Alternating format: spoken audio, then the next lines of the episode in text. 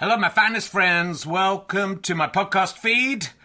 Powered by ACAST Plus. Here's the joke from my son. What did the bum say to the other bum? That's a bummer. You know, not for everyone. Uh, so, uh, look, thanks to everyone who's come to see the previews of Can I Have My Ball Back? It's been going really, really well, and uh, really pleased with how the show's turning out. It's officially on tour now from Wednesday. I'll be at the Leicester Square Theatre. A couple of tickets left. Lots of press coming to that one. It'd be lovely to sell out, but there are a few other London gigs not selling as well. So if you're going to come to London, maybe look up those other London gigs. And then this week I'll be in St Albans on Thursday, Gloucester on Friday, Chorley on Saturday, which is sold out. You can join the waiting list. And Glasgow on Sunday, two shows. I think the earlier show is sold out. Check, check with the venue, but the later show has some availability. Come along if you can. If you enjoy these podcasts and like them being free, then the great way to pay me back is to buy a ticket to a show or buy a download or a book from gofasterstripe.com. But you could just keep listening for free as well. That pays me back also. So, you know, no no pressure.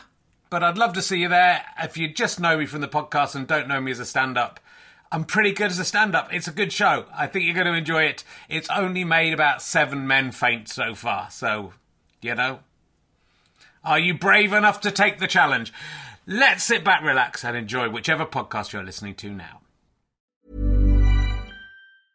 Ryan Reynolds here from Mint Mobile. With the price of just about everything going up during inflation, we thought we'd bring our prices down. So to help us, we brought in a reverse auctioneer, which is apparently a thing. Mint Mobile unlimited premium wireless. Ready to get 30, 30, bit to get 30, bit to get 20, 20, 20, bit to get 20, 20, bit to get 15, 15, 15, 15 just 15 bucks a month. So, Give it a try at mintmobile.com slash switch. $45 upfront for three months plus taxes and fees. Promo for new customers for limited time. Unlimited more than 40 gigabytes per month. Slows. Full terms at mintmobile.com. Hey there, it's Michelle Norris. I'm host of a podcast called Your Mama's Kitchen. When I travel, I'm usually looking for a way to find a taste of home when I'm not at home. And one of the things I love to do when I am at home is entertain. And Airbnb allows me to do that. When I was in California recently, I rented a house that had a great kitchen. And when we were sitting around the table, we we're all thinking, we're in someone else's house. Someone could be in all of our homes as well. If you have a home, but you're not always at home, you have an Airbnb. Your home might be worth more than you think. Find out how much at airbnb.com/slash host.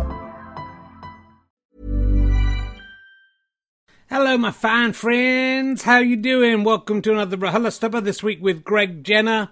A few things going on. Uh, my Radio 4 sitcom Relativity is has begun. There will be six episodes. The first one has gone out all right, ready. You can see, listen to it on Fridays at 11:30 a.m. on Radio 4, or just go to your BBC Sounds app or on your computer and you can listen to whatever's out there. There is also a way to listen to the first two series, but it is illegal. You can check my Twitter feed and my blog for the link. And also, I have a new book coming out that I've more or less finished writing now. It'll be out on November the 5th. It's called The Problem with Men When's International Men's Day and Why That's Important, or something like that, why that matters. Um, it's about my International Men's Day, Women's Day, Men's Day marathon, but also uh, asking other questions uh, about masculinity and toxic, toxic masculinity and working out whether we can get to the point whether where we celebrate International Men's Day properly or whether we need to. It's very good. I think you'll enjoy it.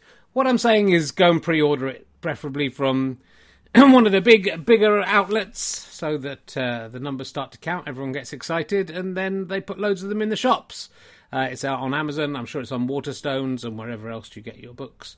Uh, do you can buy it from Go Faster Stripe or an independent book provider later in the day if you would prefer to do that. There will be an audio book read by little me, Richie Herring. Um, that should be available to pre-order either now or pretty soon as well. Uh, if you feel like doing that, that would be terrific. Uh, you can get it on Kindle as well, obviously, and all that stuff. Um, you know, I've worked, I've worked hard on it. I think you'll like it. It's funny, but it's also interesting. I've worked pretty hard on it. Anyway, let's sit back, relax, and enjoy Rahula Stappa with Gregory Jenner. Hello and welcome. Please welcome a man who's just had a shower. That's why his hair looks like it's been cut. It's it hasn't been cut. It's Richard Herring. Hello, here I am wearing my trademark two pairs of spectacles. That's just the kind of guy I am. Uh, welcome to another remote Richard Herring's lying shitty Tories podcast. Um, that's pretty much self-explanatory. If you're listening in the future, when this goes out on the podcast stream, I think you could probably guess what week this went out, and I I wouldn't be surprised if it's still a story, and I would be very surprised if Dominic Cummings has resigned uh, in two months' time or ever, and might just just be the president of the United Kingdom anyway. But I was hanging around at the Specsavers at Barnard Castle the other day, and uh, the man who does the eye tests, he calls it RHLSTP. I don't know, I don't know if that's gonna. Oh, yeah, everyone's chatting out. How lovely! Don't know if that's gonna catch on. So, um, welcome to the show. Uh, sorry we weren't here last week. I mean, we were for you at home uh, who aren't seeing this live. Uh, I am sort of trying to write a book at the moment, and I was a bit ill last week as well. Not with anything serious. Uh, well, I hope it was something serious, but if it was, I got through it really easily, and it's pimpsy. Uh, I was just a bit tired. Uh, so it's lovely to be back. I might fall asleep. I was just saying to our guest, I might fall asleep during the podcast as I am it's a bit hard trying to write a book in these circumstances I am finding, but we're getting there. I'm uh, 14,000 words into a 20,000 word book. Should be able to finish it by the end of the week. That's the plan. Uh, and then you just send it off and it's fine. They just go, yeah, we'll print that. That's fine. That's how it works, as I understand it.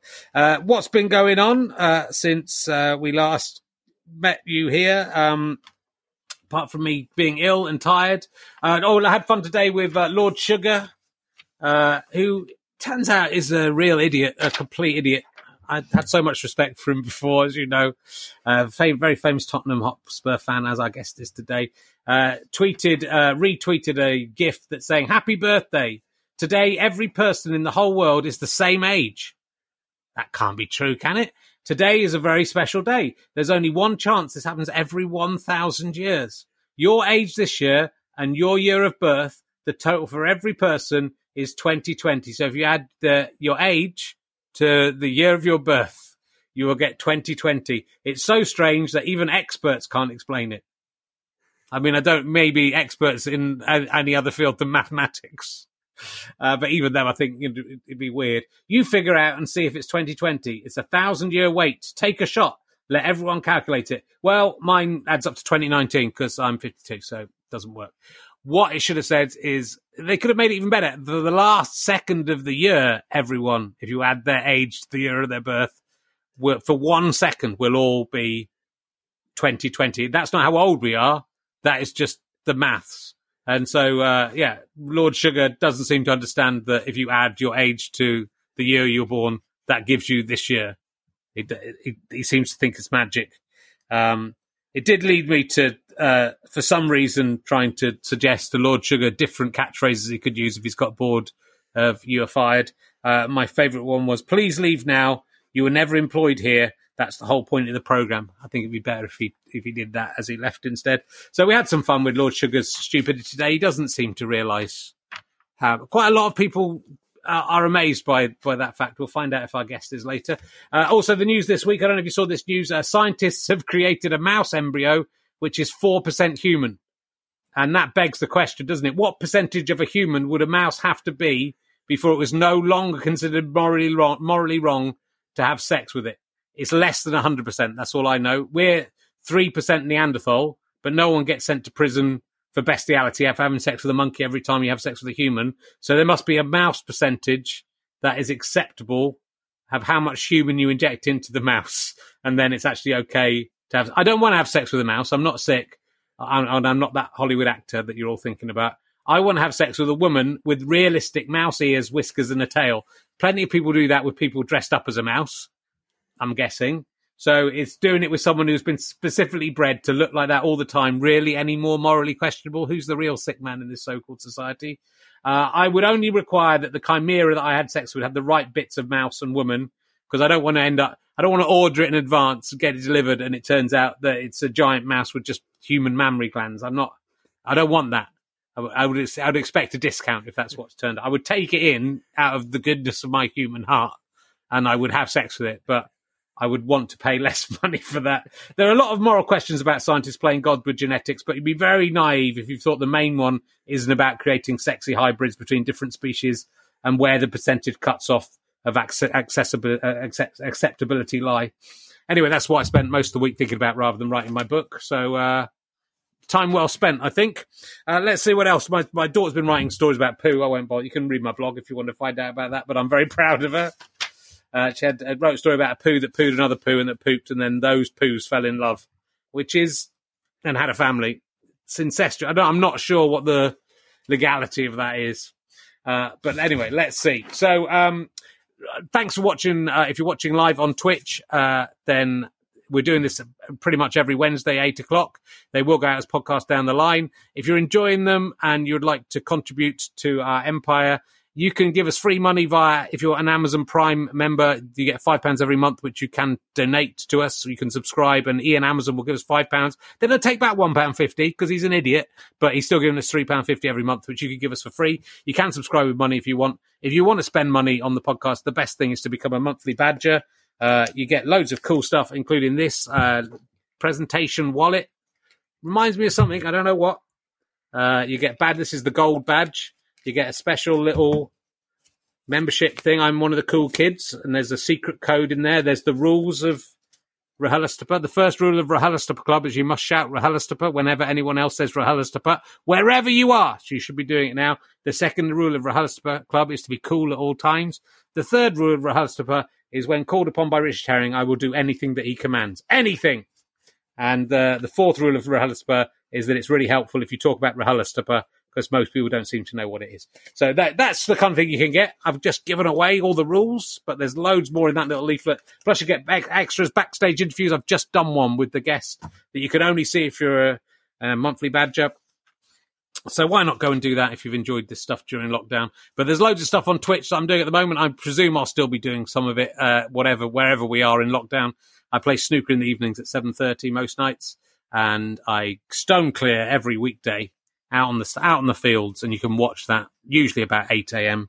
depending what time the kids wake up and uh, how much you know responsibility I have with my my human family that I've spawned in order to cover up the fact that I'm a secret stone clearer. Don't tell my wife what I'm doing.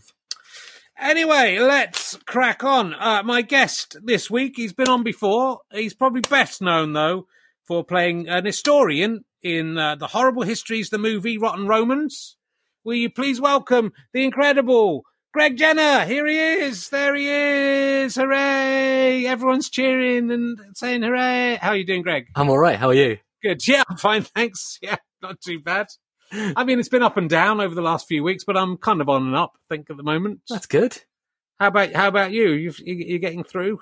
Just about. I've got a nine month old baby who yeah. uh, she's taking a very uh, tangential approach to sleep and the concept of it. So that's not ideal. But apart from that, she's very nice.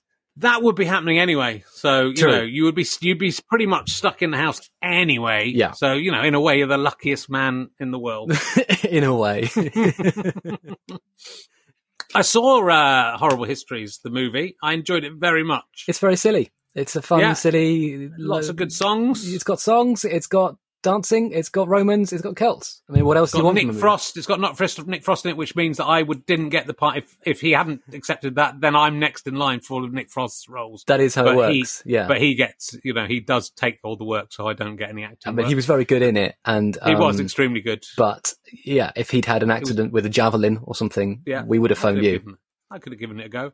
And how was it? I know you've made some cameo. You've you've been obviously heavily involved in horrible histories all the way through. Yeah, uh, and you have done some cameo work on the TV show. I love the way you call it but work. How, how was it? how was it uh, being a movie star for a day and playing? It was. Um, is it Emperor Nero's historian? I'm Emperor Nero's personal historian, which is an in joke that nobody got, which uh, delighted me. My mum got it, and uh, and okay. nobody else. But um, but it was very fun. I got to go to Bulgaria, uh, which I've been, okay. I've been to before, but it was very nice. Yeah. And the weird thing about it was that um, I was uh, meant to stand at the top of a staircase and watch Craig Roberts playing Nero fall down this staircase and yeah. be be caught by a stunt team. It's a really quite a, it's a proper staircase, and he really fell and he landed on a mat.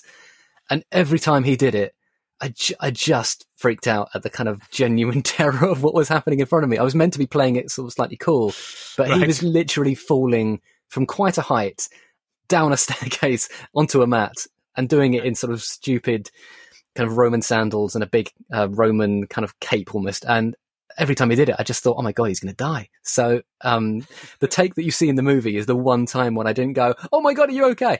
So um, yeah. So did he have to do it a lot because you were reacting wrong? Did they make him do it again and again because of you? they did it a lot, I think, to get the best shot, but I, I was acutely aware that I was probably ruining some of the scenes um, because uh, you know I have no training, and also this is a this is not a stuntman. This is just a nice man who fell down the stairs a lot, and it just it felt dangerous.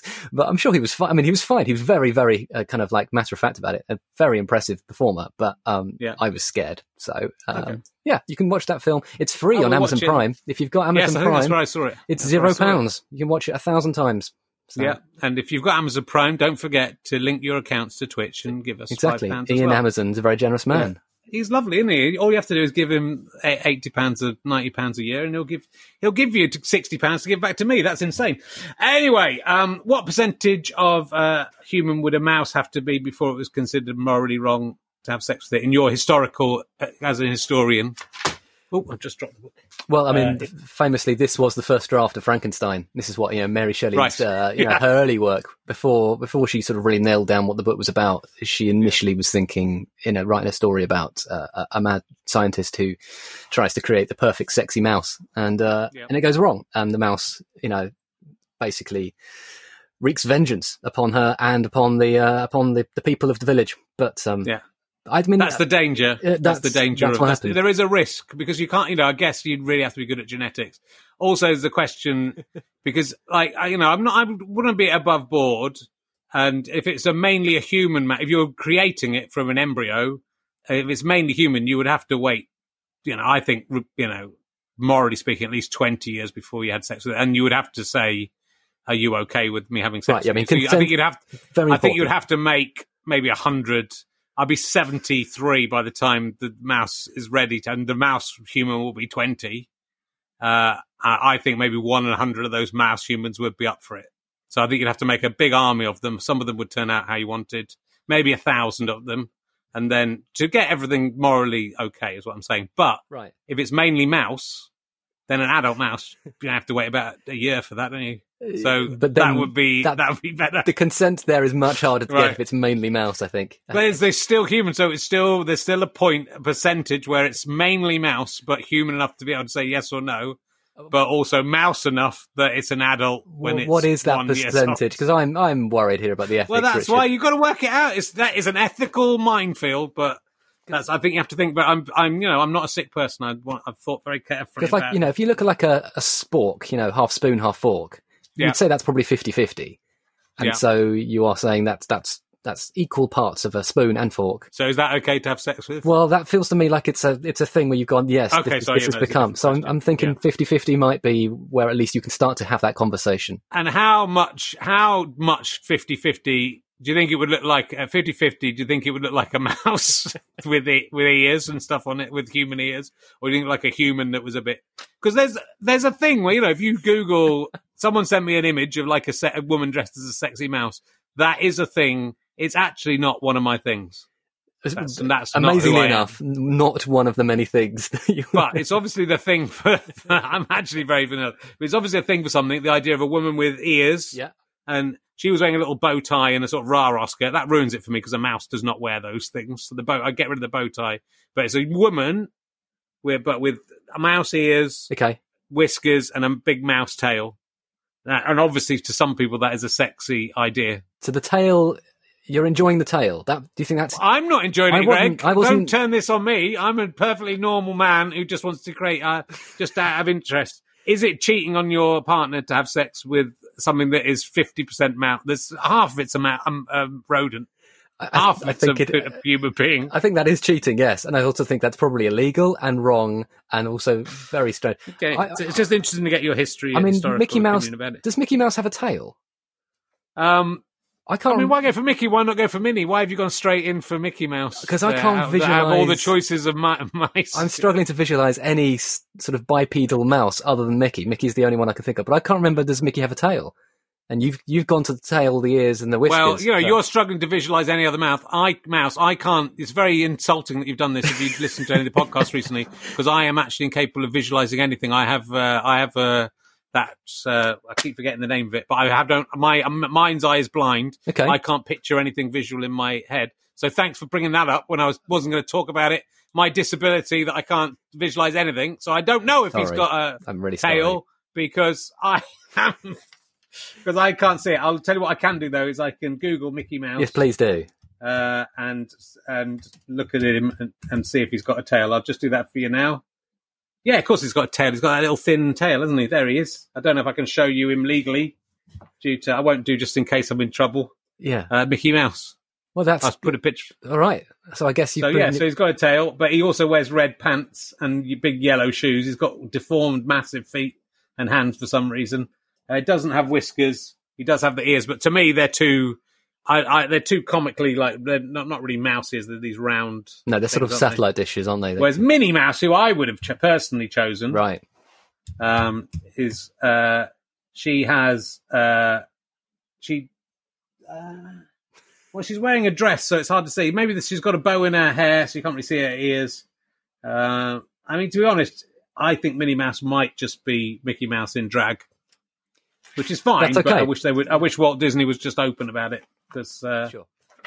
it's it's not good. But there we go. Okay, well that's it's. Into, I've listened to your uh, your Dead to Me, which is a fantastic um, podcast about history, very entertaining. I've been on it as well, so You I, have. uh, you know, Yeah. I'm not just listening to. I listened to that one because I You was did. in the You room. listened. You were there. Um, uh, It was about Stonehenge. I'm was. interested in stones. Uh, but I listened. Was it with Sara Pascoe you were talking about uh, Boudica. Neanderthals? No, oh, no, um, Boudica. No, Boudica. Who was the Neanderthal? Because I listened to the Neanderthal one as well. The Tim Boudica Minchin. one was great. There's Tim Minchin Ah, on yes, Neanderthals, Tim and Minchin, uh, we right. had a lovely Good chat. choice because he is he is probably out of all the people you could. Have, is that why you went for him? He of- chose it. We asked him. We asked him what did he fancy, and he said, "I'd Yeah. like Neanderthals, please." And luckily, I know a Neanderthal ex- expert, uh, Yeah. Becky Wragg Sykes, who's a brilliant specialist with a brand new book coming out very soon. So it was a, a match made in heaven, and we had a very, very long, incredibly nerdy, brilliant chat. It was about two hours long, and we cut Yeah. it down to about forty-five minutes. But it was genuinely. I felt very stupid at every point because it's two brilliantly clever people in a room going, "Yeah, of course." Well, cerebral cortexes are uh, famously unreliable, and I'd be like, "Uh huh, uh huh, sure." he'd done a lot of research. You're not meant to research before you You're go in as the comedian, and he'd done he'd done a lot of research. So uh, you know, I knew I knew a little bit, but that's quite interesting that we've got this two two to four percent of Yeah. Human, well, of European, is it mainly, or is Yeah, it not? It's not African people, is it? if your heritage is, is primarily European, then it's two to four percent, probably more closer to two and a half percent. Um, yeah, and uh, there is a sort of there, there is some Neanderthal DNA still floating about in us right now. So at some point in the past, someone made a moral decision. And they decided to. I mean, you know, is that? It's hard to know, isn't it? But who was the high? Who was the higher evolved species between Neanderthals and Homo sapiens? It's difficult to. Uh, Yeah, and, and what do you measure? Are you measuring intelligence? You're measuring linguistic skills. You're measuring aptitude for hunting. You're measuring, you know, hotness in terms of the kind of physical That's what I'm attractiveness. I mean, uh, historically, you would say that uh, in terms of the way that they've been constructed, Neanderthals were often said to be stupid and thuggish, and you know, dragging people around like wheelie bins uh, and sort of shouting at the moon. And the evidence increasingly is saying, mm, probably not actually, probably pretty smart, intelligent, probably had some language, may have had some sort of musical capacity, might have done art, we're not sure, but certainly symbolic language and symbolic meaning and all of these things that we think of as uniquely human. Well, maybe not. And they were here before Homo sapiens. Is that correct? Neanderthals they were they they were in Europe be, be quite a long time before us. Yeah, they were. So the Neanderthals were in primarily in Europe long before us, and then we sort of arrived in and gradually uh, sort of outperformed them. Probably we don't, we're not quite sure why, but uh, Fucked them to death. I think was, we we ma- did. We, they couldn't keep up with us. With us fucking them. It's not fucking us. We're just trying to create music and art and stuff. Exactly. We just were relentlessly horny. Um, but but yes, we're not As- entirely sure why they die out. As an historian, if a Neanderthal was found, Yeah. like frozen in a block of ice, and they and they thawed out and it was alive, Yeah. would you have sex with the Neanderthal of just out of academic interest? Just out of like doing my empirical research. yeah, just yeah. I I- I think I'd probably do some heavy would. petting. I think I'd probably Okay. go like you know maybe a bit of touching, maybe a little bit of frottage, but uh, I'd give it a crack, and uh, you know, so to speak. And um, you know, you could say to your wife or partner, "I know it's it's I have to do it out of research. I'm just interested to see, just to find out how it works. yeah, I mean If the if the Neanderthal uh, consented as well, that's very important. that's very important, absolutely. And uh, and Neanderthals were you know strong and powerful. I'm sure, Yeah. a very impressive lover, much more so than me. well, I can find that out. There's one thing I can find out, and that is that.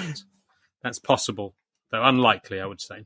Um, and uh, we're going to talk about your book, but uh, we'll talk about other stuff first. Um, you've been doing this homeschool history, which I haven't. My, my kids are a bit too young for. it. I think my wife Yeah. listened to it and said she, it's a bit too advanced for a five-year-old. Yeah, it's probably But, uh, seven or eight is roughly the right age to sort of switch on. It's a little bit. Um, uh, we talk a bit about you know beheadings and executions and murders and stuff like that, but it's Right. uh, it's a it's a kid show. But um, Yeah, it's Radio Four. It's a podcast. It's for the kids, uh, but it's also for the families, and it's an emergency podcast. The BBC asked us to make incredibly short notice, and so we did, and it was um, it's been fun. It's just a 15 minute history lesson by me, and I um, I do we do silly sound effects over the top, and I, I co-wrote it with an expert historian and two of my co-writers as well. So um, Emma and Gabby help with the script. So it's um it's a sort of 15 minute little lecture with stupid sound effects that kids can go, oh, cool, now I know about Charles Dickens. So it's been fun to do, and we've had lovely feedback. Good. Well, we'll check it. So that that's all just available as a podcast online. The, Yeah. the whole series. BBC Sounds, so- yeah, we're, we're halfway through the series, so it's uh, it's called Homeschool History. So if you've got, And you've got does it count if, if you just get the kids? Because that's what when I'm in charge of the kids. What I've discovered is quite a good thing when the kids are a bit older. Greg, this is a parent tip anyone can use. Just give them iPads and let them watch those. Then they're, they honestly, time passes by really quickly. My wife doesn't like it, but it means you can just do other stuff, whereas it's quite difficult. So I'm looking for things when I'm homeschooling that count, but that are really easy to do. Yeah. So that's that. That I can make them listen to that and go, "This is homeschooling." Fifteen minutes, and in fact, if I do a few, could put out five or six. then I go, "It's your turn now, darling. Off, I'm off now." You've Good. homeschooled them. You've absolutely done it. Yeah. Yeah. Well, I'm I'm very happy for you to entrust your homeschooling to me. And uh, Good. Yeah. I am to you as well. I'm not. I wouldn't be happy to entrust it to myself, but unfortunately, my family uh, stuck with. It's been very difficult. You're lucky a child's so young. She is. She's she's uh, unaware of the dangers she's in. It's been quite good fun on, on a lot of. I, I baked. I baked a loaf. Of, I've done a lot today. I've written some of my book. I baked. I made a loaf of bread. Oh, very nice. My kids. My kids made gingerbread men, which were very nice. Um, yeah, you know, you, it's fun. You have fun with these kids. They're crazy. Running. My son's running around naked all the time now. It's what time? What age would, would you did you enjoy being a, a nude when you were a young man? When I, when I say young man, a child. I don't remember being particularly you know, nude a lot as a kid. There's a nude. there's a photo of me going up the stairs. I think naked as a very small boy. I quite like being naked as an adult around the Do house. Yeah. but it's Well, I do that as well. inappropriate now. But uh, but c- I uh, was nude till much too too late at home, much too much too late. and it wasn't 28 years old, but it was almost, you know, it was much like when people came round and stuff. I would, I remember sort of, oh no. I mean, I think like 12 or 13. I remember maybe when my auntie Jean Okay. came round, sort of scrabbling around trying to find some pajama bottoms or something. But I was basically almost a man, and I, and my puberty came relatively early, so I think puberty may have convinced me to stop. But Right. I mean, But, Benjamin uh, yeah. Franklin used to take naked. He called them air baths. So he used Right. to he used to um he used to say that it was good for your health to just get naked once a day and just sort of bathe in the sunlight and just walk about yeah your flat completely naked. So, yeah, I mean, it's nice. You know, it's not. I'd, uh, I mean, I would. I lived alone. I probably did it a lot. Um, but yeah, my son's, uh, my daughter's a big advocate of it as well. They enjoy being being nude. yeah, being free around. as nature intended. It's good. It's it'd be nice to be two again. Do you think? I, I I was trying to think the other day what was the best age for just sort of the ratio of like happiness to uh, lack of responsibilities to Yeah. uh, the ability to get the things you wanted when you wanted them. Because like obviously as a That's a kid you don't get to have the biscuits when you want the biscuits unless you steal the biscuits, and you can't you don't have enough pocket money to buy the things you really want. But as you get older, the responsibilities increase. So where's the kind of happy, perfect place? I think I felt like maybe I was a very serious kid. Yeah. I was like really, really studious and very, very grown up as a child. And then I turned into an absolute bellend and I've never really, I've never really recovered. And now I'm a total idiot and I'm very Yeah. stupid. But as a child, I was very like sober and like, but why, daddy? But why? So I'd like to think as a kid I had a lovely fun time, but apparently no. Apparently I was incredibly No. interrogative. I'm, I've been pretty consistently the same throughout my life. I think four for me would be, I Ah, think four okay. or five. And like my daughter's already five, and I'm telling her she's passed the best bit of her life. Because I think like four, you just you know you understand if you can remember you'll remem- remember some of it, and it's kind of fun, and you can be childish, and you can, you know, I think the fun part of being a child is where you don't really get into trouble for being naughty because they people just go, well, he's four, you've got to let him. I mean, I was just so irritating. Like I was always saying poo poo wee wee bottom. That was my catchphrase.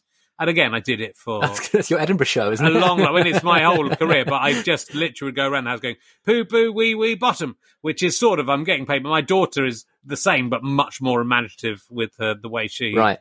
her, sc- her scatological uh, humor is uh, is a lot about pooing in your face. Uh, the other day, both of them uh, got on top of me, but behind my daughter encouraged my son to put his bum in my face. And then she got up and tried to put her bum on my face. So I had both of them trying to put their naked bums on my face. And that's sort of, you know, it's sort of payback really for Yeah. how I've lived my life. I had to fight off two bum, two tiny, nice, but I like the enjoyable bum Sure. to have on your face. um, but uh, very much the bum on your face as well. So it's, uh, it wasn't, uh, and you know, we're, to- we're toilet training my son at the moment, which is part of the reason it's good for him to be. Yeah, when my daughter was very small, she was probably about eight weeks. She shat in my eye, which Yeah, oh, was nice. really, really unexpected. Just one of those, one of those kind of rookie moments where you just sort of lean in a bit close, you're changing the nappy, and she just projectile shat directly into my open eyelid. And I just remember being impressed. I just was like genuinely like, well done, well done, darling. That's actually very good. Well done. I'm going to now go and wipe my face. but, but I was, I was actually slightly moved at this profound moment of comedy. So um, Yeah. yeah, she's. I mean, it's done. very fun. There's, there's a lot of fun to come, Greg. You're going to enjoy it. uh, it's been fucking. I would have loved to just send my kids to Barnard Castle for a couple of days. Uh, just let someone else look after them. But apart from that, it's been it's been pretty good. I would have liked. It'd be nice. I'm looking forward most of all just having someone come and look after the kids for a day, and uh, which my wife is. As I've been working, my wife has taken on more than fifty percent, which I'm not happy about. I'm hoping that in a couple of weeks I can do the, the same for her. But um, it would be just lovely that neither of us have to look after the kids for Mm. just an hour. Would be nice. Ryan Reynolds here from Mint Mobile. With the price of just about everything going up during inflation, we thought we'd bring our prices down. So to help us, we brought in a reverse auctioneer, which is apparently a thing. Mint Mobile unlimited premium wireless. Ready to get 30, 30, bit to get 30, bit to get 20, 20, 20, bit to get 20, 20, bit to get 15, 15, 15, 15 just 15 bucks a month. So, Give it a try at mintmobile.com slash switch. $45 upfront for three months plus taxes and fees. Promo rate for new customers for limited time. Unlimited more than 40 gigabytes per month. Slows. Full terms at mintmobile.com. When you're ready to pop the question, the last thing you want to do is second guess the ring. At Bluenile.com, you can design a one of a kind ring with the ease and convenience of shopping online. Choose your diamond and setting. When you find the one, you'll get it delivered right to your door. Go to Bluenile.com and use promo code LISTEN to get $50 off your purchase of $500 or more. That's code LISTEN at Bluenile.com for $50 off your purchase. Bluenile.com code LISTEN. Even when we're on a budget, we still deserve nice things. Quince is a place to scoop up stunning high-end goods for 50 to 80% less than similar brands. They have buttery soft cashmere sweaters starting at $50, luxurious Italian leather bags, and so much more. Plus, Quince only works with factories that use safe, ethical, and responsible manufacturing. Get the high-end goods you'll love without the high price tag with Quince. Go to quince.com slash style for free shipping and 365-day returns. Oh, that's all I. That's all I care about. Oh, the question I wanted to ask you. You, you were on uh, the podcast a couple of years ago. Yeah. Uh, has there been any new history since the last time? Yeah. No, there's a, a, a couple. Has there? A couple of new Yeah. histories, and Okay, uh, good. they're pretty good actually. They're they're all Yeah. right. Uh, yeah. I mean, um, new history happens a lot, and obviously, you depends what you want to call history. So uh, you could say that Brexit it was a historic moment, but was that history? Well, not yet. No, not really. I tend to say 20, 25 years is uh, my ha- my happy little cutoff point. I think everything after that, I'm like, yeah, that's my territory. Hand it over. Anything under 25 years, I'm like, that's sort of journalism. So Okay. uh, I, so a couple of years of the late nineties have Mhm. become I think- become history since you were here I last. think so. I think uh, I think maybe um, maybe some early boy bands in the 1993 era. Maybe maybe early Take That. Maybe Take That Yeah. have become history. Fist of Fun maybe has become well, Fist of Fun, my TV probably- show. I think you're probably passing into history now, which Oh, means that's good. that No, I'd uh, like to be. the historians are coming for you. They're going to debate your legacy, and uh, and we'll find out if that show. And I know you're a Tottenham fan, uh, like Lord Sugar. I am. Have you tried? Have you tried this? Uh, this thing that at this if your age this year plus the year of your birth. I'm not sure I'm uh, a talented together? enough mathematician to pull off that kind of maths because Well, I'm what year? What? well, I was born in '82 and I'm 37, so Okay. so that doesn't really work. No, it doesn't work for you either. No, you. but that's clearly my fault. Okay. I'm, Yeah. I'm obviously not trying hard enough. And, and Lord Sugar, as a lord, as a former football chairman, as a man who fires people from jobs they don't have, he clearly has superior skills. I mean, it's amazing to become a like a someone as powerful as Lord Sugar and not, and think that that's amazing, isn't it? That was, I mean, you know, I, don't- I think there's there'll be on Twitter, you know, tweeted about it like sarcastically, and a lot of people are going, well, either going, well, you know, was, oh, isn't obvious? Uh, adverts, uh, you know, even to the extent that some people were still bamboozled by it. So people are pretty thick, I think, is what we're learning. I think, but also people, there's just lots of memes going around on WhatsApp, and they're all being shared by people like my parents' generation who just share stuff without even Yeah. reading it. And I remember like early on in the COVID sort of pandemic moment when we were aware that it was coming, but we hadn't really considered a lockdown. My, uh, I think my mum sent me that kind of thing going around about, you know, like, if you can hold your breath for 30 seconds, you don't have COVID. And it's like, that's, that's not science. That's, that's just a thing on the internet. And it was remarkable how quickly that spread through really sensible, educated yeah, I think people. something's happened to the the late middle aged people within this crisis. I've, I've heard this again and again. I've experienced it mainly from my mother in law, Right. who I love dearly, but I'm getting a lot of memes. Yeah. and I got I, I basically got a bit of spam from her about this. It said it looked like a thing. It was just a word document. I said, "This looks like spam, Pat. Is you, are you sure this is?" And she said, "Yeah, no, no, I got it from my friend. It's fine." And I stupidly clicked on it, and then I went, and then she sort of rang up and said, "Oh, uh, I've just been talking to my friend who thinks it might actually be spam." So uh, yeah, so but a lot of memes, a lot of memes coming through that, as a 52 year old man, I am not enjoying, but that she clearly, uh, as a as a slightly older lady, uh, is is thoroughly enjoying. Um, but yeah, it's interesting. It's interesting what uh, what people will uh, will go for, and it's interesting that Lord Sugar. He's getting very angry with people tell, tell him to delete it and that he's an idiot. uh, he's not going. I, th- I, I think they, there's something gone wrong in his brain. Uh, it, it happens to everyone who uh, hosts The Apprentice, apparently. Uh, so let's talk about your book. Here is your book. Uh, it is called Dead Famous. I can get the right camera there. It's, is that you've got one in the background there? Looming that's over my probably, shoulder. Yeah. Probably accidentally. Just the, oh, how, oh, that's embarrassing. It's just It's just, oh, what, what, the, what are the chances? Um, and I haven't read. I haven't read it all, Greg. I would go as far to say I haven't read very much of it. But what I have read is I would go as far uh, to say I've literally only just seen this in existence. I've had it for ages, and it's been sitting on my desk over there for ages. I'm a big fan of your work, and the, the nice thing about this, though, is you can dip in a little bit if you want Yeah. to, as well as read it as a. It's it's. um I mean, it's quite an it's an interesting subject, and how did you? It, it sort of came about by accident. I was I was, I was reading in the introduction. it's near the beginning. Uh, how that you how you decided you chanced onto this? You were writing a book about something else. Sort of, yeah. So it's it's a history of celebrity, uh, Yeah. which and it's a funny history of celebrity because everything I do I try and be funny-ish. Um, but uh, it's uh, it's about where does celebrity come from, and I argue it starts in the 1700s, so it's 300 years old, and I stop in 1950 because celebrities after that we know that story, we know Elvis and Marilyn. Um, but yeah, I was going to try and I was going to write a biography of a um, a person who was born into slavery. He was a um, black guy called Bill Richmond who had been born into slavery in America, was liberated during the American Revolutionary War.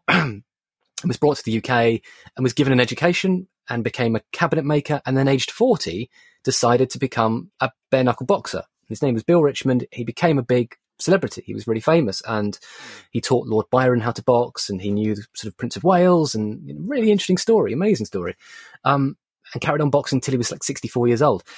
Uh, and I thought, great, okay, well, I'll write his biography. And I spent seven years researching all that. And then right. I kind of realized, well, okay, firstly, I don't have time to write this. And then someone else wrote a biography of him instead, and it's really good. It's it's a book by Luke G. Williams. It's fantastic. It's called um, uh, Richmond Unchained. But um, but I realized that I'd been calling him a celebrity, and I was like, oh, have I just made that up? Like, did they have celebrity in 1812? Have I just sort of superimposed some modern idea onto the past? Because actually, isn't celebrity quite recent? So that's the the germ of it. That's the kind of yeah. basis point. But also, no, it's a it's a really interesting point again. Yeah, and that, you know, I don't. It's not. You know, the minute you sort of think about it, you go, "Well, that, that's a great question." But I would imagine as well, looking at it, the depth of research you must have got because there. I are you the first person to ask this question? There isn't like a just a you know, it's it, there must there's it spans so many different yeah. people and so many different elements of fame it must have taken you a long time to to put this together. Yeah, four years. So yeah. um, equivalent to a PhD. Uh, but um, there have been a few books on the history of celebrity. Of course, there have uh, scholars have been writing about the history of celebrity for, for many decades. But they tended to sort of go, it started in 1910 with Charlie Chaplin falling off a horse yeah. or whatever. Um, but in the past 10 years or so, historians have gone, no, we think it's older. We think it's at least 19th century. Um, some have said 18th century, and I, I agree. The book is my argument saying, yeah, 18th century is when it starts. But uh, it was terrifying to start this book because I went in thinking this will be easy, this will be a doddle, pretty straightforward, quite a small subject. You know, I know what celebrity is. I'll just you know do a bit of bit of googling, no worries. Um, and it was the hardest thing I've ever done. You know, incredibly sure. difficult. Um, well, it's quite difficult. It must be difficult to define yeah. what constitutes a celebrity even because like you know, you could say, you know, Julius Caesar's must have been a celebrity. No, so he's not. so that's sense. the thing. So, that's, so he's in the yeah. book because he's not a celebrity. So I try and, okay. Um, you know, so yeah, I had to come up with my own definition because there's no accepted definition of celebrity, which is bizarre because okay. we all know what it is. We yeah. all know, you know, we, you know, celebrity master chefs on the telly. You're like, he's not a celebrity, which means that we have an implicit understanding of what a celebrity is. But, um, but there was no agreed definition. So I had to come up with my own. It took me eight. So months. why is why is Julius Caesar not a celebrity? Whew, how long you got? Um, I've got a lot. You can you can stay here all night. right. Long story short, it gets quite complicated, and the book explains it much more detailed and funnier. But um, celebrity is different to fame, is different to renown, is different to notoriety, um, and is different to glory, and they're all interlinked. They're very similar, but they're different. And fame was the ancient idea, so the Romans and Greeks had fame. Um, and for the Romans, fame was a monster. So Fama, F-A-M-A, was a giant Godzilla-like creature covered in eyes, ears, mouth, and tongues, and she hunted you down. She stalked you down, and she found you, and she destroyed your life. So uh, the poet Virgil talked about her as this beast. So the idea of fame as a sort of fun thing is actually quite surprising. Um, but celebrity is different because for me, the checklist that you need to hit, the five points to be a celebrity, and we can see if you're a celebrity on this checklist. Actually, yeah, let's see. Uh, number one, sure you've got to have a unique personality. I think you do, yeah. and there's there's no herring other than this herring. Um, and number two, uh, strangers need to know who you are, so people need to be able to recognize you and know your name, even if they haven't met you before. Um, number three, your name needs to be spread by the mass media. So there needs to be the involvement of media that shares your your name out. I think we can say you've done that. Number four, is kind of crucial. There needs to be a fascination with your private life, with yeah. what's going on in your sex life, who you're I've dating. Got, got everyone else is telling me to shut up, so maybe I'm. I was going to say, I'm not sure that you would tick that box because I think you're sharing that stuff, but I'm not sure anyone's listening. um, and then the fifth point is the most important of all. There needs to be an economic marketplace attached to someone's fame that isn't just there to say that they can make money for themselves, but that other people can make money off them. So a celebrity is someone who has a parasitic economy attached to them, whereby journalists and bloggers and paparazzi and all that kind of people like that can make money by writing about the story or putting photographs up on the website of somebody else. So a celebrity needs to tick all five of those boxes. I don't think you do, I'm afraid. So Ah. you have what I call renown, which I think is better. So you're renowned. You're a renowned comedian and Yes. renowned podcaster, but you're not a celebrity, I don't think. But I think Celebrity I'll keep working MasterChef would have you. I think if you Yeah, I've done some celebrity. I've been in Yeah. pointless celebrities. You've done pointless so that's- celebrities. I mean, that's Yeah. you know, I'd argue their their um their threshold is pretty low, but uh, no, I'm kidding. Um, I'm one of the best celebrities who's been on there. how many times have you been on? Uh, well, I'm actually just on my fourth, just before lockdown. I did my fourth appearance. That's pretty good. So I, that one hasn't been out yet, so I can only talk you- about the first three. are you getting better with practice? If you can't talk about the fourth, are you getting better? well, with the, uh, out of the first three, if we take the first three, I got I've got one round further every time. so that's So that's the proof. first knocked out first round, second round, third round, and then you'll have to wait and find out whether that wow. continued. But for that to continue, I'd have had to win the fourth one. And maybe you did. be- Maybe you did. I'm looking for a glint in the eye here, and I'm not. I'm, Look, you know, should look for a, a pointless trophy I in the background. Yeah. Can we? No. Not Uh, no. Um, Nothing there, so that might be a giveaway. But yeah, but I so might have hidden it. Celebrity is a, is a phrase that we, we use all the time, and yet of course, there are telly shows that have got celebrity in the title where there are people on there. You're like, you're not a celebrity, um, and that's not to say that they don't have great talent or great worth. It's just they they don't hit the criteria of what a celebrity is. So the book is funny, hopefully, and surprising, hopefully, but it's a work of history. It's a properly, you know, there's a thousand things in the um, bibliography, and um, it's you know a proper history book, but it's a hopefully a bit of a laugh as well. So it's fun, and there are people in there who are really fascinating. But there's also celebrity animals. There's Clara the rhino. Yes, yes, was- I saw that. she Clara- was two Clara tons, two tons of fun. Um, Do you think Clara the Rhino? I mean, did she know she was a celebrity? Did she was she that's aware? That's a great question. That I mean, Yeah. that uh, was it. Wittgenstein who said, you know, does a does a lion know uh, if it's a lion and, and all that stuff? So um, I think Clara the Rhino probably wasn't aware of the fact that she was a celebrity, but she was probably aware that like she was changing city a lot because she was going on tour and she had a rider. She liked tobacco and beer, so she's a bit of a Right. rock star. So I guess she. You know, she had a manager. She went on tour and she drank beer and smoked tobacco. She must have noticed the other rhinos didn't have managers. She must have said, "Why have I got a manager? There were no What's other going on here? rhinos. She was taking. Why am I in a Why am I in a city? No, there's no other rhinos here. she What's going on? She didn't Did know. she know there were other rhinos? Did she meet other rhinos? rhinos. She was a calf when she was brought to Europe from India. Okay. Um, she probably didn't know many rhinos. So yeah, she spent most of her life being the only rhino. So Thinking she was a really weird person. yeah, maybe, maybe. Just think, why is everyone else not look like? I mean, maybe she didn't know what she looked like. Probably didn't have mirrors, so just assumed she was a person. They did have mirrors, just thought she, I must be pretty. she might have assumed. She might have assumed that she was a person. She- They didn't have mirrors in those days, Greg. Don't you don't know anything about history? they did have mirrors in those days. Uh, they, didn't have, they didn't have rhino mirrors. A- They didn't have a mirror big enough to see a rhino in. there's a famously the guy who invent one of the guys who invented roller skates, if I remember rightly, was called I think his name was John Joseph Merlin, I think it was, and he was uh, one of the things he did. He was trying to roller skate around a dinner party while playing violin, and he smashed into a mirror and Yeah. very nearly killed himself. So uh, that was in the 18th century. So um, Okay. so yes, they did have mirrors because people were. Well, they did that. They broke the bloke skated into and broke it. Yeah, well, so maybe, maybe. there wasn't. That was the only one. maybe. You never know. So who who was the who do you pin down as being the first celebrity? I, I pin him down. I put my bum Yeah. on his face, and uh, You should. um, You need to second bum. the earliest celebrity in my book is a, a weird one. He's called uh, Dr. Henry Sacheverell, and he was a conservative churchman. Uh, in a Okay. sort of fur- he he was a kind of furious Tory in a poodle wig, and in 1709 he gave a speech in St Paul's Cathedral saying the Church of England had gone soft, uh, and that the Whig government of Queen Anne was, you know, namby-pamby lefties. Uh, and he divided the nation down the middle and became this huge star. People named their babies after him.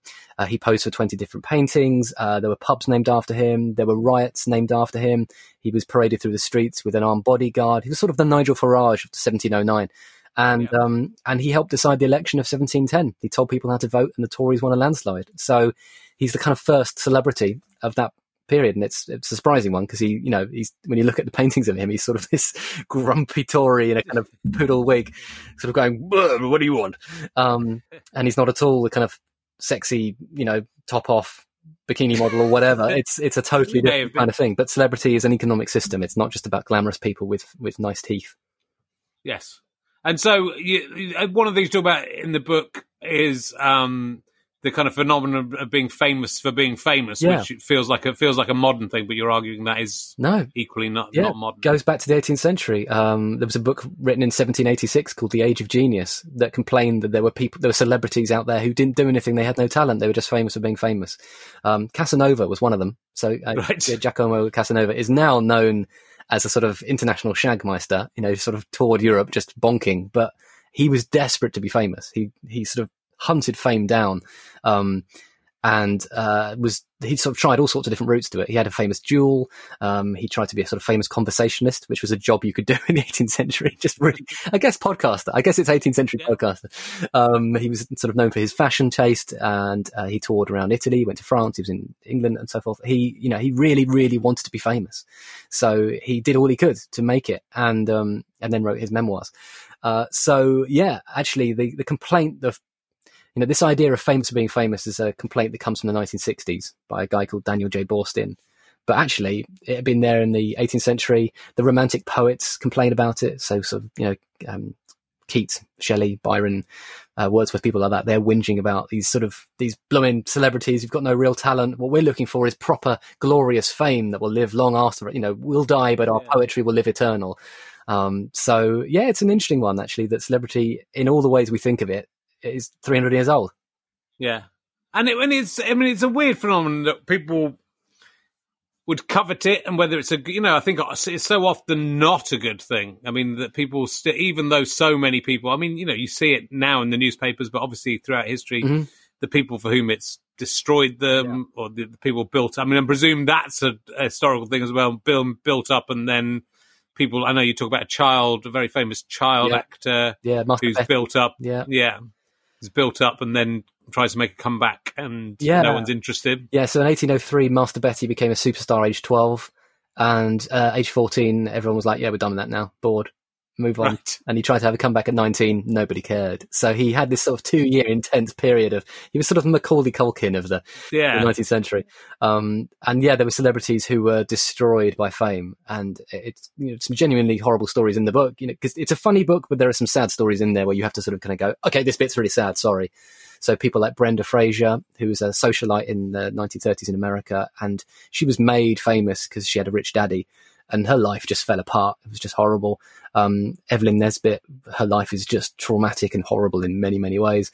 Um, and then you've got people like Grace Darling, who was um, a hero, you know, heroine. She saved people from drowning, you know, um, up in Northumbria. She rowed out with her dad to save people from a shipwreck, and she was turned into a heroine by the media and people just wrote to her and turned up at her house and knocked on the door. She went partially bald because people kept asking for locks of her hair and she didn't want to say no. So she was sort of sending out like all her hair. um, and she just kind of became public property. And Florence Nightingale hated being famous. Like she absolutely loathed it. Um, changed the name to Mrs. Smith when she was traveling. Some people didn't bother her. Um, she calls it, she called it fuzz buzz, which I think is quite nice. Um. So yeah, there's there are lots of people in history for whom celebrity was like done to them without their will, you know, without wanting it. And then a lot Yeah. of people who chased it down and were desperately wanting to have it. And then there were quite a lot of people in the middle who were like, well, you know, I want to do this thing. And if I get successful, great. Okay. Lovely. So celebrity has lots of different permutations. It can be really glamorous. It can be really horrible. And it can be often sort of a bit of both. yeah. It's, I suppose it's that weird thing uh, that you're presumably feeling now, talking to me, that it's you know being in the presence of a celebrity. I know you're the bloke off of uh, horrible history, so I'm very impressed with you too. But it's it's that weird. I mean, you know, that I still, uh, if you saw the Michael Palin interview I did recently, when you're with someone that famous, it's sort of this. Uh, oh, you're overwhelmed by it. So, I mean, you, you write about uh, Liszt mania Yep. with the Franz Liszt, Yep. and people, with baby, basically women. You know, he's a rock star. Women fawning over him and queuing up to have sex with him, Yeah. but just trying to take his anything of his to own. Is that a char- charismatic thing, or is it just is it certain people that have that, or is it literally just the fame, the the renown that that makes people act like that? In front of such a such a difficult question. Really, really good question and uh, an important one. Yeah. So charisma is a really interesting idea. It goes back a long way, but it keeps changing its meaning. So it originally it's ancient Greek word charisma with K. It meant a gift freely given, and then St Paul uses it in the Bible, and he's talking about uh, a gift from God, grace gifted by God to uh, to people. Uh, but the 19th century, people are starting to talk about magnetism and mesmerism, and the idea that people have like innate kind of magnetic qualities that make other people drawn towards them. Uh, and then you get Max Weber, who talks about the idea of charismatic politics and leadership and people who can inspire mobs and crowds and whatever. But when you get to movie stars in the 1930s, they, they're trying to find their own language. So that's when in 1933 they invent the phrase X Factor. And they also have the phrase oomph, which I think is a great, great one. So Marilyn Monroe was voted most oomfish at her school in 1941, which is a wonderful word. I mean, oomfish. I don't think I'll ever be called oomfish, but um, I can certainly aspire to it. Um, so there is something inalienably weirdly fascinating about certain people. And what is it that draws us to them? Is it their beauty? Is it their gravitas? Is it their height? Is it the fact that they're successful? Is it, you know, Tom Cruise is a very small man. And yet, of course, if you met him, you'd probably be impressed by his stature because you'd probably be like, oh, it's Tom Cruise. He'd feel bigger. Um, so what's that? What's going on there? Lots of people have tried to theorize it. Sociologists, psychologists, evolutionary biologists, all sorts of people have had sort of theories, but uh, we don't know. We just don't know. It's just really interesting. And from a historical, what is it to do with this? I mean, obviously we're a social animal. yeah, and we, you know, there were, I guess, the hierarchies within, you know, the tribe that we would have come from initially. So we, you have reverence for, but I guess you have reverence for the leader, but also for people who are capable of doing something yeah. There's special within that. It, you know, it could go back to that. I there's guess. there's um yeah there's a school of thought amongst sort of um people who work with primates chimps and whatever who say like well you know maybe celebrities are a bit like alpha males and, and everyone else sort of desperately trying to look at what the alpha male's doing. Um and it might be that. It could well be that yeah we're used to living in small communities you know from an evolutionary point of view we're meant to live in small communities of 100 or so but we live in communities of millions. And Yeah. we've been baffled and bamboozled by technology that allows us to assume that people we see on the telly are basically our neighbors and we live in the same village as them and the same street but of course we don't so it ends up in a thing called parasocial intimacy um, which is where you have a one-sided relationship where people know loads about the celebrity but the celebrity doesn't even know the person's name. So you might go up to a celebrity in the street and be like, "Oh my god, it's you! I love you so much. I know all about your, you know, I know what tattoos you've got. I know who you've dated. I know you had that breakdown. It was awful. I'm so sorry. All this stuff." And they might be like, "Hello, Yeah. nice to meet you. What's your name?" And that's Yeah. A parasocial relationship where it's really one-sided, but it feels like friendship. Um, and you can't call it parasocialism because that sounds like Lenin jumping out of a plane. But uh, I like to call it parasocialism. But um, it's uh, yeah, it's a really fascinating, weird thing. And I've had I've had a couple of. I'm not a celebrity and I'm not famous at all, but I obviously make a podcast and people are sort of vaguely aware of me now, which is sort of nice and sort of a little bit odd. Um, but I've been at movie premieres for friends um, where uh, someone has done a someone's done a, a photograph, a sort of selfie with them, kind of going, "Oh my god, can I get a selfie?" And you kind of go, "Yeah, yeah, sure." And then the next person comes up and goes, "Hi, I don't know who you are, but can I get a selfie?" and you're like, "What?" And they're like, "Well." That person got a selfie. I want a selfie, and I'm like, no, but I'm not. That was that was my friend. We were doing a selfie because it's my friend, and we're at a thing, and it's a fun night out. Hooray! They're like, yeah, but but they're famous, and so therefore you must be too. So so I've seen people actually uh, kind of almost kind of gravitate towards what they think fame must be, almost as if if you Yeah. close, you can touch it and smell it and, and sense it. So they've they've wanted a selfie with someone they don't know who they who they are. Can I get your autograph? You know, it's like no. Who I am. Um, are you Joe Wicks? Yes, I'm Joe Wicks. So I thought you were Joe Wicks when I got you on, but we've managed to bl- bluff our way through. Um, I've got an emergency question based on fame, which I'll ask you. Yeah. It's, it's, it's confused some guests, so I'm going to be very careful as I explain it. Who is the most famous person you've ever been in a lift with that you didn't get into the lift with. I you might have got on the lift with them, but you weren't with them. You might have got on the same floor. Ideally, not, but you didn't get in with them. Is what I'm saying. Who's the most famous person Right. you've been so- in a lift yeah. with? So who who have you got into a lift? You've you've got into a lift and you've noticed Yeah. a celebrity in there. Yeah, that you didn't arrive in the lift with. It's a very simple question. I don't know why anyone would be confused by it. I have been in lifts with quite a lot of famous people because Yeah. just in your work in telly and film or whatever, you tend to just occupy. Who's the most famous? Stop. uh, Well, the most famous. You should be able to do it. All right, well, I'm you gonna- know what all about fame. You should know straight away who's the most famous. Let me offer you. why. Let me offer you some names, and you can tell me who's Okay. the most famous. Okay. Steven Spielberg, Yeah. Keira Knightley, Yeah. Jude Law, Yeah. the cast of Horrible Uh, Histories. Yeah, that doesn't count because you got in the lift with them. no, I didn't the- I just before you met them. London. Um, Stephen Fry, although Yeah. uh, I mean, I, I probably Steven Spielberg, isn't it? I think Steven Spielberg definitely out that load of no hopers. But um, I mean, I I once bumped into, I once physically bumped into Scarlett Johansson. Like, Yeah. phys- came around a corner and hit her. Uh, Yeah. And that was at the Brit Awards, and I was a student. It was years ago, 2004, I think. And um, so I came around the corner. I'd won a competition. I'd won a radio competition to go to the Brit Awards. So To my, bump into Scarlett Johansson. to physically to run around the corner and there'll be a celebrity around that corner. it, We're not telling you who it is. We're not is. telling you who it is. Uh, and I came around the corner and I just hit this tiny, gorgeous, sort of elfin human, very small, incredibly beautiful. But then two very large hands arrived on my shoulders and lifted me up and out the way. And it was her bodyguards and they physically deposited me to the side. It was really great. And I just remember thinking, wow, that's what celebrity is. It's like this, it's like you can sort of meet someone, but you just you're removed from their space immediately. Get out, sort of airlifted out.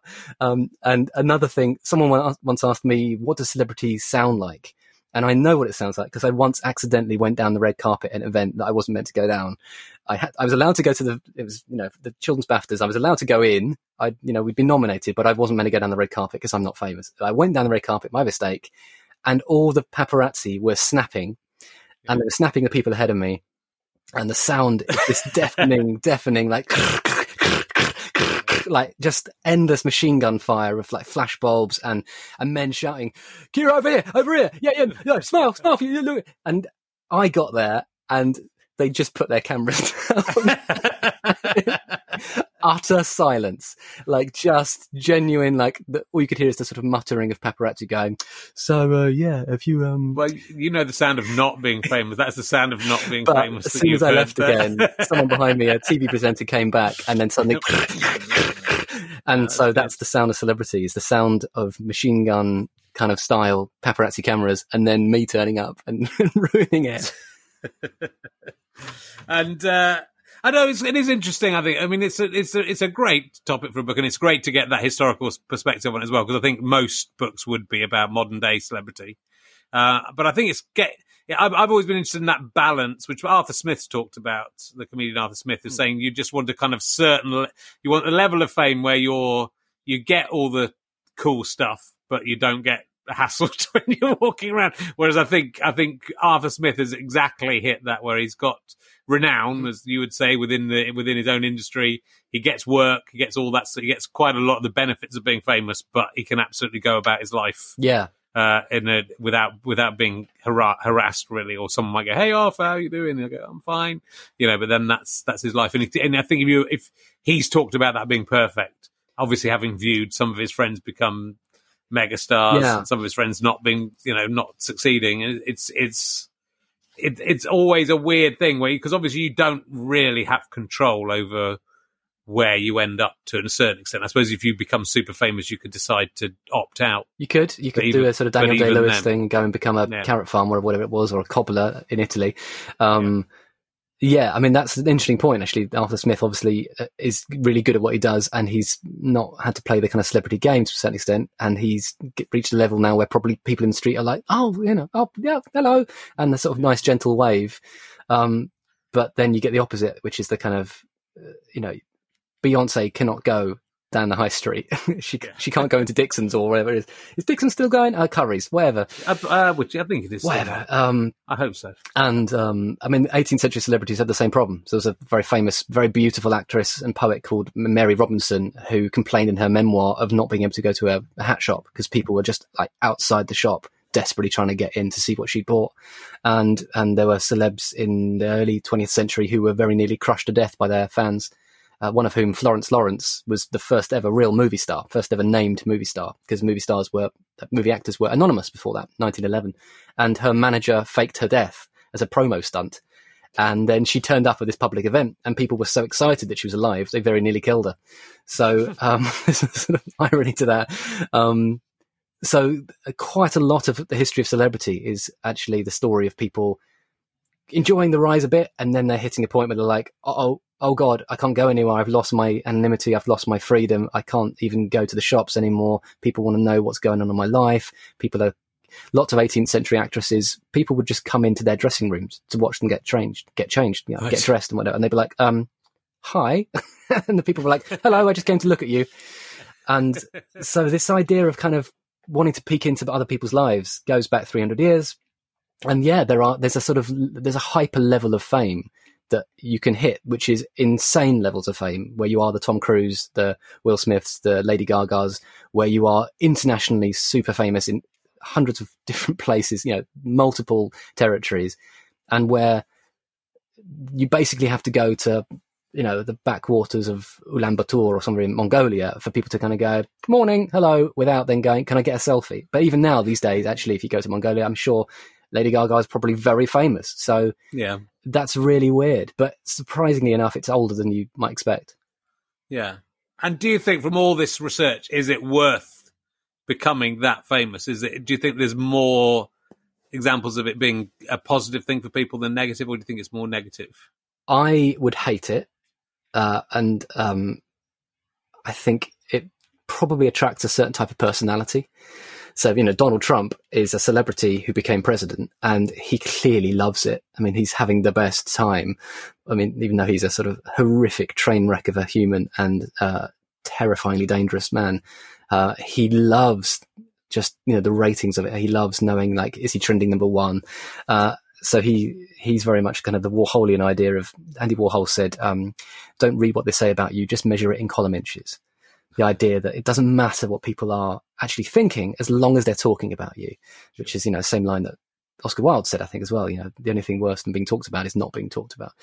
Um, so yeah, I think I think they, there comes a point where celebrity becomes so intense that it inevitably probably fucks your brain and your mind and you just you can't ever be a normal human again probably and then i think there are probably celebs who deal with it better than others but like madonna is never going to be able to go to the shops and just sort of go oh i think i'll have soup for dinner it's just not it's not an experience she'll ever be able to have and psychologically she's probably incapable of thinking those sorts of things now even though she's going to be a mum she's a you know she's a, a sibling i'm sure or whatever you know she's got normal relationships with people but she just won't ever get to be like a human like the rest of us in that sense because she is an icon. And sure. It's really interesting seeing what Beyonce has done in the past couple of years. Beyonce's just stopped doing interviews and stopped doing promo because she's reached a level of incredible fame and respect where she now just goes, I do what I like. And I've released an album. I've released it at midnight. I didn't tell anyone. It's just there. There it is. Uh, I'm just going to do a show. It'll be the sort of, you know, incredible show. It'll be the best thing on Netflix, but uh, I'm not telling anyone. She's just become this incredible master of her own PR and she doesn't even need journalists. So maybe she's you know, showing us how it's all meant to be done. But I think celebrity looks like a pretty miserable existence, and I would hate to have it. Yeah, it is. It's really it is bad. so uh, you know, it's awful. Apart from going on pointless, uh, obviously. I mean, I've not getting on pointless. I'd love to go on celebrity pointless, uh, even though I would protest that I'm not celebrity. But you, you know. could go. You could. You're, you're definitely qualified. honestly, you're, you're overqualified for the show. I'll, I'll, have a word with Richard Osman. He'll, he'll let you on. Um, I, I, I, love it with, I mean, what you're uh, brilliant at this, and this is obviously what, what you do, but finding the, these little funny historical stories. I think it sort of does bring uh, history alive. I think it's great for kids, obviously, yeah. horrible histories and everything to, to make it funny, but it's, but also for adults. I think humor is such an important thing to uh, and and I think the, the humorous incidents within life, uh, uh, within history, are the, are the things that bring it to life as well, and and humanize historical figures. But I was I was really like the bit about Abraham, Abraham Lincoln and why he grew a beard, which I was not aware of. Isn't it good? Isn't it a cute story? yeah, really yeah. So the story the story is that Abraham Lincoln was uh, a very smooth faced man, very tall and quite weird looking. He might have had something called Marfan syndrome, which made him very sort of very long. Um, and um, he received he was running for election, running for office as, as, president, obviously, and he received a letter from a girl called Grace Bedell, I think it was, um, and she was about eleven years old. She wasn't old enough to vote, of course, um, but she wrote him a letter saying. Uh, dear Abraham Lincoln, um, I think you're you're a bit weird looking, and I think you know my mum's not going to vote for you because you've got a weird face. Do you maybe fancy growing some sideburns?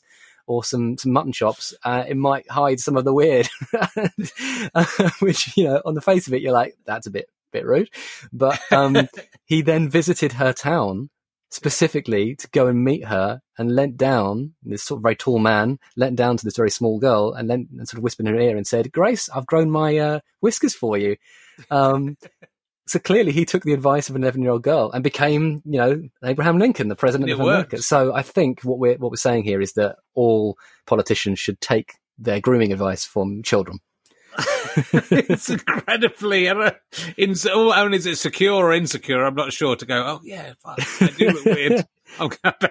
In case other people think that it's great, but lovely, uh, great stuff. And I'm well, there's there's lots more talked about in this book, which we uh, you should read it. It's a very good book. Uh, Dead Famous. Look at that. I'm going to read it all when I'm finished writing my own book. Um, do you? I mean, it's. Do you find that? I think writing books is the hardest thing.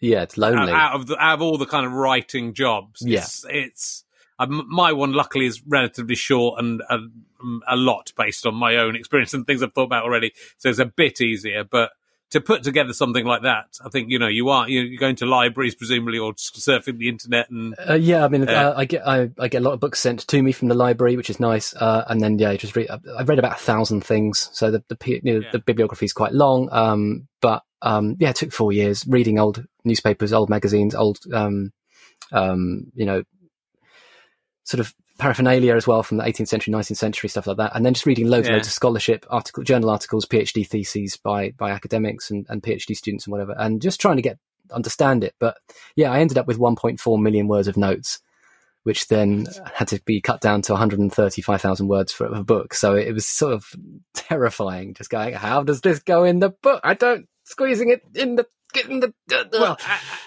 and were you changing? So actually, again, in the introduction, you talk about how on the first day of writing the Mm. book, you, you came downstairs to discover that uh, David Bowie had just died. yeah, not in my lounge. obviously- That would, that, No, that would be good.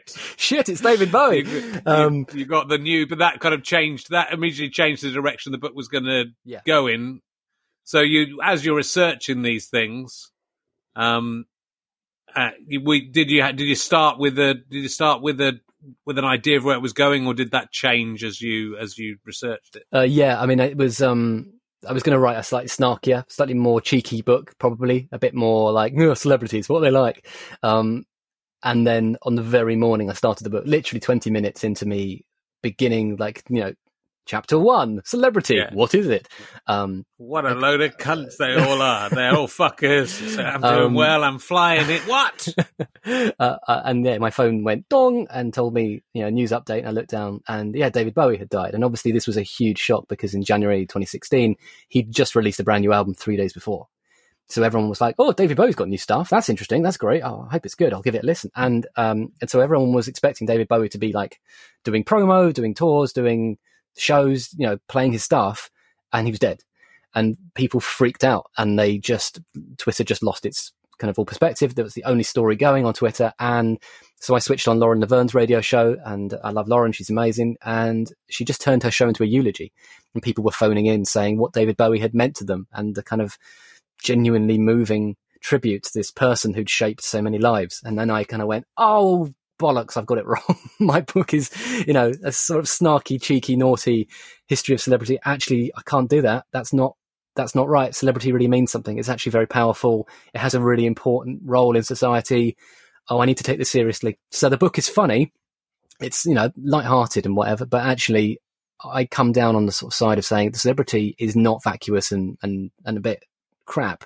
Actually, it can be really powerful and it can shape the ethical conversations we have. It can shape the kind of society we live in, the kind of rules we want to live by, the kind of people we want to be as individuals. So, uh, David Bowie's death was very sad, but it did actually give me a, a, sort of a fresh insight into how I could improve the book without even having written it, which is nice. Sure. Good. I'm glad. I'm. De- I'm delighted he died as a result. I'm glad because otherwise the book wouldn't have been as good, you know. So I think he'll be glad he's dead as well. I, I suspect that David Bowie prefer, would prefer to have been alive, but um, I think anyone, I'm, you, know, know, or anyone watching this, we're going, well, it's better that he's dead. Greg, Greg Jenner's got a, a, better book out. I don't think what, Adam Buxton. I think would. that's what we're taking I mean, home. Adam Buxton loved David Bowie. I think he would probably be thinking, no, no, I'd rather have Bowie. I think he'd rather I had died. I think. I think. No, I think that's what no, I'm saying. That wouldn't. He wouldn't have. It's a difficult. I'll ask him next time he's on. It's, it's, it's, it'll be Sophie's choice for him. But uh, you you may go. Uh, I don't think I've asked you. I think this is. A, I think this was an emergency question I've only started asking since you were last on. Yeah. But it's a good question for you. If forgive me if I've asked it before, but I don't think I have. If you could have one item, the, if all the museums and art galleries in the world, and I'm guessing probably museums for you, but are, you are allowed to choose art as well, got together and said, "We love Greg Jenner. We're going to let him take one thing home, and it's his." From any museum or art gallery of any kind. It can be something valuable, it can be just something that you're interested in. Which one thing would you take from all the museums of the world for yourself? Okay, I would take the Bayeux Tapestry. Okay, in, um, good. It's, uh, I'll give you two reasons why. Firstly, it's it's, a, it's incredibly important as a work yeah. of uh, a glorious piece of medieval embroidery. It's not a tapestry; it's embroidery. And as a former medievalist, uh, obviously it would be wonderful to have. Um, there you go. There's a book there. Bayeux tapestry right there. so fantastic. you know, I, I, know exactly what it looks like. I, I take it, but the reason I would want it is that it's 75 meters long. I would unfurl it in my garden. Uh, I would then uh, get a bucket of water and some some gelatin. I would lace all the gelatin, throw down the water, and I'd use it as a slip and slide. 70 on my belly, sliding 75 meters all the way to the death of King Harold, arrow in the eye, wow. and then I'd probably stop. That's a fantastic. Fantastic answer to that question. Um, fantastic, uh, brilliant. Look, uh, we've uh, taken up a lot of your time, and I know you have a young uh, child, uh, so I massively appreciate uh, that. Are you doing? You're doing more. you're dead to me's. We'd love to. We are gonna try and investigate if it's possible to do them remotely. Okay. It's hard. Yeah. It's really hard to put it off, but we'd love to do more. It's such fun and we're getting lots of messages from people going, please do more. It's, it's, you know, genuinely a sort of upbeat, fun podcast that is sort of helping me go in these difficult times. So uh, yeah. it feels like, okay, we probably should, but it's been, it's a challenge because you kind of, you know, you, you know what it's like getting in a room with someone gives you a kind of chemistry. And if it's a three way conversation, you just, it's a bit more light-hearted. And because historians and comedians are really similar, but they're also slightly wary of each other initially when we first sit down, because the comedian's like, well, I don't want to look like a stupid idiot. And the historian's like, well, I don't want to sound like a po-faced ass who doesn't, you know, doesn't laugh. So everyone's a little bit nervous to begin with. And I think sometimes being in the room together and eating biscuits is, is quite a nice way to do that. But yeah, we'll try and do it remotely. Well, you know, we might be able to be non-remote again quite soon. You never so. know. Uh, but it's there's something for the the remote uh, chat has something to it as well. So I think it's it's sort of interesting to have this world opened up. I think even when we are back in theatres, I think I'll want to carry on doing some of them like this. It's also you know you can talk to people who uh, you can't get into the theatre, yeah, which is quite a lot of people. Uh, there's loads of um, historians in America and, and in France exactly, and Italy. Yeah. I'd love to be able to get on the show. So yeah, maybe, yeah. maybe we'll do it. So it does sort of open up the world a little bit, and I think it's interesting how people are coping with uh, with this lockdown situation and where it might lead. And you know, I think I'm sort of interested in comedy clubs being able to broadcast to the world, which I think they've sort of maybe realised that that's a possibility now. But you could still have the live comedy, but charge people in America to watch someone, you know, or, or anywhere, yeah. not just America, uh, just in another town who couldn't make it to the club or can't get in. So it's it's sort of an interesting uh, possibility, this liveness of it all. Does that affect um, the, that affects the economics of tours, though, doesn't it? I suppose so. You'd have well, to. I mean, but I, but it would only only. I think it. I, I, was thinking more. I mean, yeah, you could do it on tours, but also you could do it. Um, just you know, I think like the Stand Comedy Club. Quite a few comedy clubs are doing a live event. Yeah. Uh, which is then streamed out and the a lot, most of them doing it for charity at the moment, but there's no nothing to stop them actually doing that once they're. That's true. I, I guess you might think, oh well, people won't bother paying for tickets, but I think they people will want to see it live. But if you can't get to the, the stand in Edinburgh or any of the stands, actually, are fantastic comedy clubs. If you live uh, 300 miles away, you're not going to travel up to go and see that show. But if you might, you might pay three quid to a month or a week or whatever to see what's going on. Depends if you're Dominic So, you know, isn't it? If you drive to Barnard Castle to go see some is. comedy. it does. But also, you know, lots of people don't, you know, can't get out, or lots of people Yeah, of course. Can't get out in normal circumstances because they've got a family or whatever, or they're, they're of work. So it's, you know, it, it's interesting that there's a whole untapped audience out there. Yeah. Um, and I presume you're, wor- you working on the next book or books? Is I'm it- waiting is two books simultaneously at the moment, which Are you allowed bit- to tell us anything about them, or are they Uh, just deadly possibly. Poss- I'm not sure. Oh, I don't know. One of them's a kid's book, uh, so I'm Yeah. writing my first children's book. It should be fun. And uh, the next book is going to be called Ask a Historian.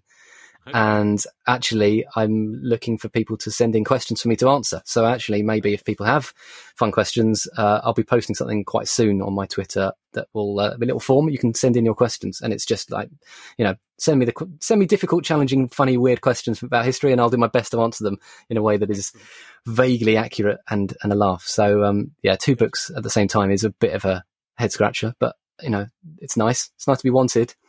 It is nice. Well, and people should buy your book. It's available on audiobook. You do the audiobook yourself. I did, yeah. It's fun. That's another. I'll ask you this one more question. It's All right. another slight emergency question. Uh, audiobooks obviously are quite a new thing, and uh, often the author does read them. If there was anyone in history or who before the times of audiobooks, or even now, who could get to hear reading their own book on audiobook, who would you like to hear? Uh, actually, Oh, the author reading their own book. Their own book. Yeah, Oh, well, okay. So, I mean, you'd have to go Charles Dickens because Charles Yeah. Dickens famously was brilliant as a life performer of his own books. So he, uh, during his second American tour, he, um, he earned something like 30 million pounds during that tour. Uh, he performed all the roles, uh, from his, his books and read them in front of a live audience. And, and he got so emotive and exhausted in it, he had to have to lie down after every night performance. And he was sort of surviving on champagne and various sort of hardcore boozes. And, but he was this brilliant performer. He knackered himself to the point that he pretty much died two years later of exhaustion. Like he absolutely burned through all his reserves of energy doing this tour where every night he was up there performing the death of, you know, Little Nell or whatever. Um, so he would be brilliant. He'd be a very good audiobook reader. So Is there? I mean, so this is um, this is me showing my ignorance here. Was there any form of uh, recording that crossed over with Charles Dickens' life? Would there been? Would there have been any not in his life, no. brief Uh, recording? No. We have uh, we have Florence Nightingale's voice. Um, Right, what- so yeah. right at the end of the century, right at the end of the 19th century, we have um, Thomas yeah, he Edison. didn't quite get to the end. No, so he, he died um, mid-century really. So we've got Right, okay. we have the voice of, of Florence Nightingale, which is quite um it's quite scratchy and, and high pitched, but she's like, "Hello, I'm Florence Nightingale. I hope this voice is nice." Um, and we have some sort of uh, pretty interesting early kind of like early sort of stars of like vaudeville and obviously Hollywood and whatever. Like it's kind of it's quite exciting actually to hear actual actual songs from like the 1910s and 20s and you kind of go oh yeah it's it's all right it's quite good um but no victorians are relatively thin on the ground when it comes to audio Yeah. so Some there's some photos. They had photos. we got photos and the, the, the book is a whole chapter on image and the history of image and technology of photography because that's really fascinating so um um you know Well, I, I always a fantastic read when I've I've seen your stuff. I highly recommend it. I know people aren't buying as many books during lockdown. it's time to start buying books, people, and getting out there and start getting back into reading. I'm going to read this one as soon as I've read my, written my one. that's fair Uh, you, if you're writing a book, yeah i think authors are I've got a allowed pile, I've got a pile about that high of books I want to read, but uh, I can't do it at the moment. But uh, I'm very much looking forward to it. The bits I've read are fantastic, and there's always uh, just it's lovely to have humour. I think in anything, and uh, but also be be learning stuff as well. So uh, you're the perfect guy for that.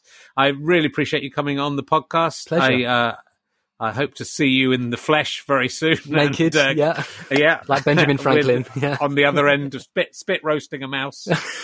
Sorry, a, hu- a mouse, human, human mouse. spit roasting with who? With someone else? Like uh, Someone else is in the the mouse is in the middle. yeah We're spit roasting. Oh, you and me. Okay. Yeah. Right. Well, that we'll work it. We'll work it. We'll work it together. that feels like a whole Or other Neander- conversation. or the Neanderthal. We, we we turned off. Right. This is us talking after it's over.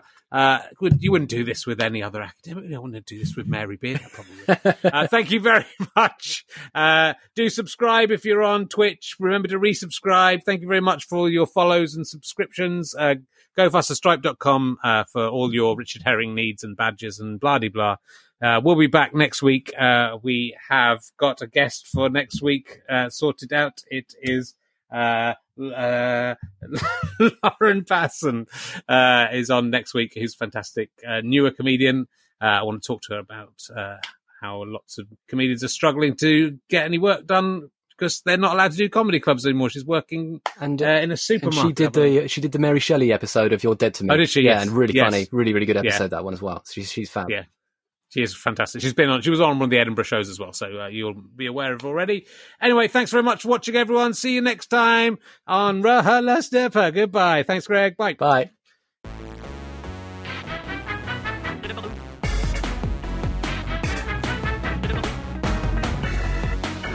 You have been listening to RHLSTP with me, Herring, and my guest, Greg Jenner.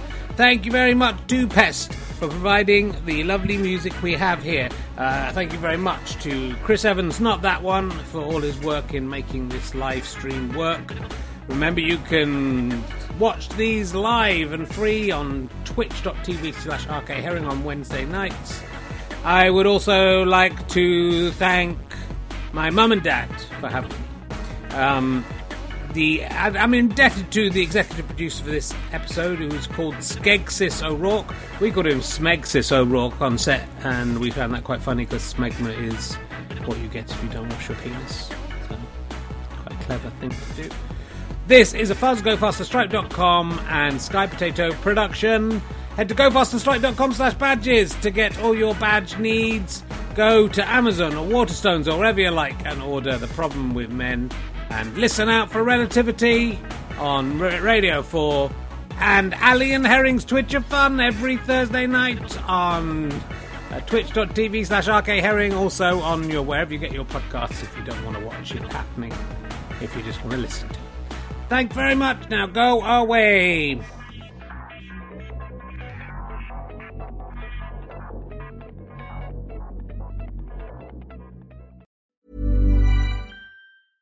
Mom deserves the best, and there's no better place to shop for Mother's Day than Whole Foods Market. They're your destination for unbeatable savings, from premium gifts to show-stopping flowers and irresistible desserts. Start by saving 33% with Prime on all body care and candles. Then get a 15-stem bunch of tulips for just $9.99 each with Prime. Round out Mom's menu with festive rosé, irresistible berry chantilly cake, and more special treats. Come celebrate Mother's Day at Whole Foods Market. Mom deserves the best, and there's no better place to shop for Mother's Day than Whole Foods Market. They're your destination for unbeatable savings, from premium gifts to show-stopping flowers and irresistible desserts. Start by saving 33% with Prime on all body care and candles. Then get a 15-stem bunch of tulips for just $9.99 each with Prime. Round out Mom's menu with festive rosé, irresistible berry chantilly cake, and more special treats. Come celebrate Mother's Day at Whole Foods Market.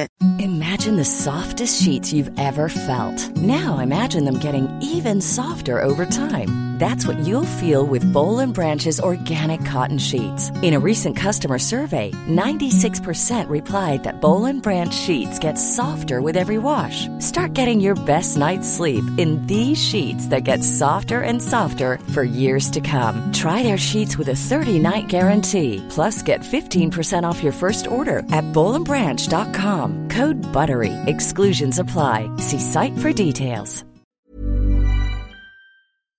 Thanks again for listening to the podcast. richardherring.com slash ballback slash tour or richardherring.com slash gigs for all of the information on the tour. GoFasterStripe.com for lots of downloads and books and lots of fun. Thanks for listening. Go and listen to another one. Tell your friends about the show. Tell your friends about the tour. I love you all. I'm out.